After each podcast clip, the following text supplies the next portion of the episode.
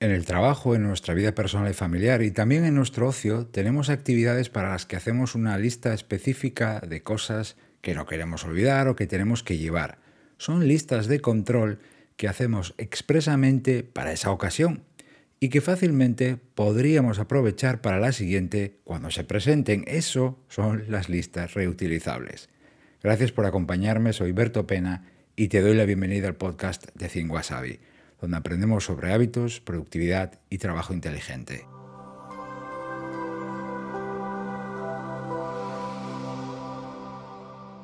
La expresión listas reutilizables quizá no hace justicia a la utilidad y sobre todo comodidad que te aporta este recurso. Se trata de listas de control, checklists, que haces exprofeso para algo, ahora veremos unos cuantos ejemplos, y que contienen cosas que tienes que hacer, cosas que tienes que llevar o pasos que debes de seguir antes de algo en particular.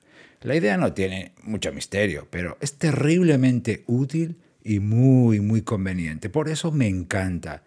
Sé que en este momento, eh, en actividad eh, o evento, pues se va a repetir, pues bien porque es algo regular o es algo cíclico, o bien porque sé que más tarde o más temprano la ocasión va a volver. Así que esa lista que acabo de hacer ahora, grande o pequeña, detallada o sencillita, pues me va a venir fenomenal para la siguiente vez. Así que lo que hago es la guardo para reutilizarla más adelante.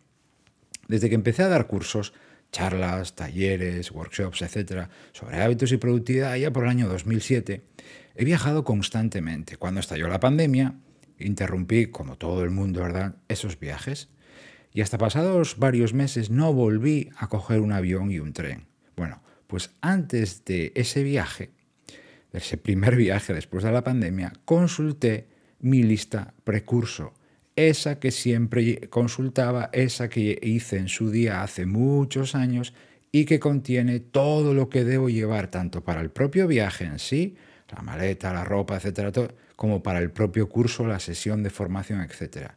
No tuve que rehacer esa lista desde cero.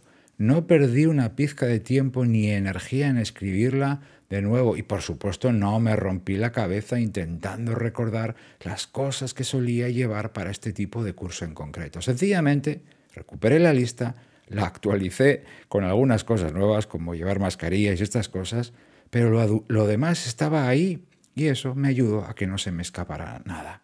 Bueno, lo, este, lo de mis viajes y esta lista en particular es solo un ejemplo, pero yo creo que todos hemos vivido alguna vez esto, todos hemos hecho una lista de cosas previaje. Y aquellos que viajáis con familia, sabéis lo esencial que es este detalle.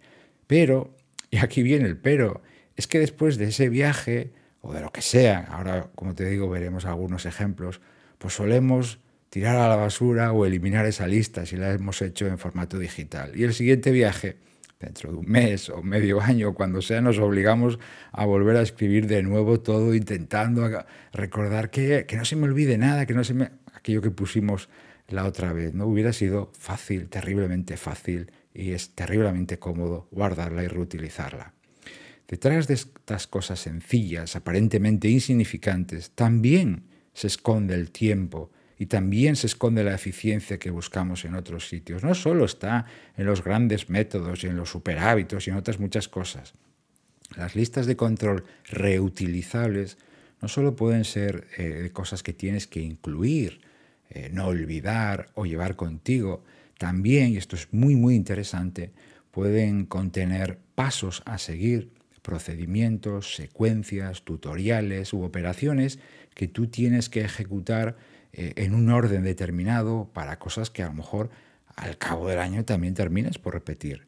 En lugar de perder el tiempo, como digo, a lo mejor en este caso hablando de tutoriales o de cómo era esto, cómo se hacía esto, y tengo que ir a, Google a buscarlo, o ir al correo, o de invertir esfuerzo volviendo a escribirlas en una hoja de papel, un Excel, guárdalas en algún sitio. Ahora veremos algunas opciones también. Y cuando llegue el momento de repetir eso, ya verás qué comodidad y qué ahorro de tiempo. Vamos a ver algunos ejemplos de situaciones en las que una persona puede reutilizar estas listas de control. Voy a ponerme de ejemplo porque al final todos estos eh, usos, vamos a decirlo así, o aplicaciones son muy personales. Naturalmente tendrás que encontrar tú eh, en qué momentos te pueden venir bien, pero a lo mejor de la mano de mis propios ejemplos em, puedes sacar tus ideas o encontrar usos en tu caso particular. Pago de impuestos y gestiones con la administración periódica. Bueno, yo como soy autónomo y cada trimestre y, año también tengo que cumplir con ciertas obligaciones fiscales, papeleo, cosa que eh, me desgasta mucho y siempre sigo una lista de control con las cosas que puntualmente tengo que enviar a mi gestoría. Se encargan ellos de todo eso, pero yo tengo que recopilar cierta información. Esa lista no la borro nunca, la reutilizo. La consulto, la reutilizo, termino con eso, sigo con lo siguiente. La compra mensual, la compra de la casa, de comida. Hago una compra mm, frecuentemente semanal, pero una vez al mes suelo hacer una más voluminosa y siempre hago, la hago por internet y me la suelo traer a casa. Siempre son las mismas cosas o casi siempre varía muy poco. Así que esa lista es fija y la, recurro a ello regularmente. Por supuesto que hay algo nuevo, lo cambio, lo añado, o si corresponde algo a la semana, pues evidentemente lo hago. Pero esa lista no la borro, la reutilizo. Probablemente a ti te pase esto en casa o lo hagáis en la familia. Lista de control pre y post webinar. Antes y después de cada sesión de formación online y esta la tuve que hacer cuando empecé a hacer webinars más intensivamente, pues sigo la misma relación de cosas que tengo que preparar o que tengo que tener conmigo aquí en mi mesa, al lado, o que tengo que enviar posteriormente, por ejemplo, la documentación y la grabación de la sesión, la lista de participantes, etc. Todo eso está en una pequeña lista que nunca borro. La reutilizo. Sistemas operativos y aplicaciones. Tengo dos ordenadores, principalmente para trabajar, uno Mac y uno Windows, porque tengo dos sistemas para poder enseñar aplicaciones, hacer demos en distintos de ellos y tengo una lista con los pasos que debo de seguir a la hora de reinstalar, personalizar una aplicación para dejarla a mi gusto o si la tengo que preparar para justamente, como te decía, hacer una demostración. Uno de los, de los eh, talleres que doy, que es por ejemplo de Outlook o de OneNote, pues sigo una serie de pasos para dejarlo preparado para las demos y que estén siempre listas de cero para poder en cada nueva sesión repetirlo. Por no tengo una lista de control que nunca la borro, evidentemente la reutilizo. Lo llevo haciendo pues, desde hace montones de años.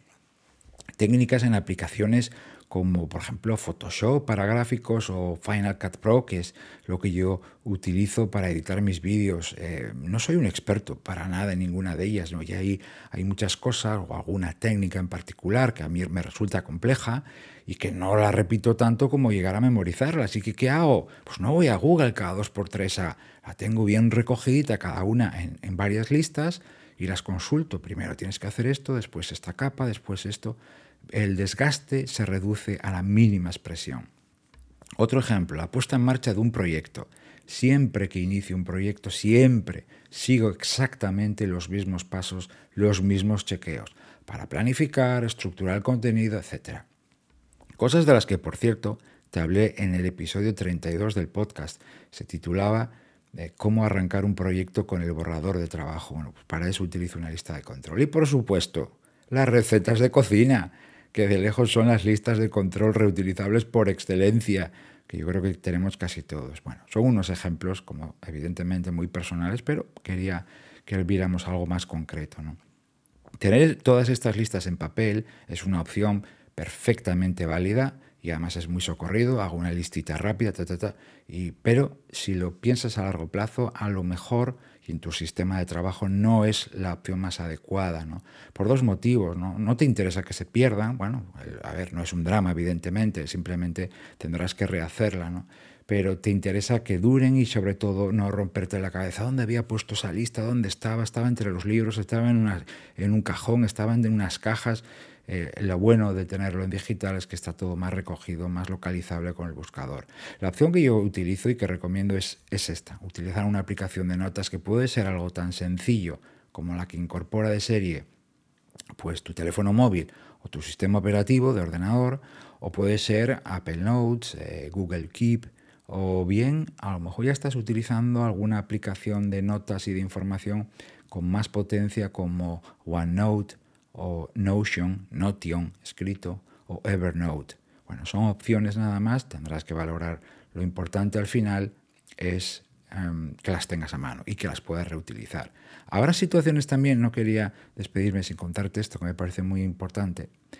Te encontrarás situaciones también en las que verás que estas listas o esa, no varía eh, la estructura, eh, pero sí el contenido. ¿no? Y voy a ponerte un par de ejemplos. Las notas de reuniones no son listas de chequeo per se, pero son o, notas de clase también, si a lo mejor eh, pues tienes hijos o estás a lo mejor escuchando ahora y, estás en la universidad o en algún máster. En este caso, eh, pues puedes tener algunas de estas aplicaciones que mencionaba antes, como OneNote o Notion o Evernote. Esas propias aplicaciones utilizan, tienen la funcionalidad de plantillas, de manera que tú puedes tener esas listas o ese documento con la estructura, digamos, base, la principal, y luego vas adaptando el contenido, lo vas rellenando en cada ocasión, pero vas a ganar mucho tiempo al no tener que hacer eh, entera eh, toda esa lista o ese documento. ¿no? Berto, es que yo no utilizo las listas eh, de, control o lo hago una vez al año, pues, pues este recurso no te vale, no te aporta nada, absolutamente nada. ¿no? Pero muchos de nosotros recurrimos a estas listas, que no son listas de tareas, sino son listas específicas que van ligadas a un momento o a un evento o a una ocasión. Eh, si es tu caso, le vas a sacar mucho, mucho partido, ¿no? sobre todo el no perder tiempo, no solo haciéndolos, que a lo mejor no es tanto, sino el que no se te escapen eh, cosas. ¿no? las haces una vez, las reutilizas un millón de veces. Me encanta. Gracias por tu compañía, eh, estos minutos juntos en el podcast. Se despide de ti, Berto Pena, y hasta el próximo episodio me encontrarás en mi canal de YouTube y en thinkwasabi.com. Que tengas un resto del día extraordinario y hasta pronto.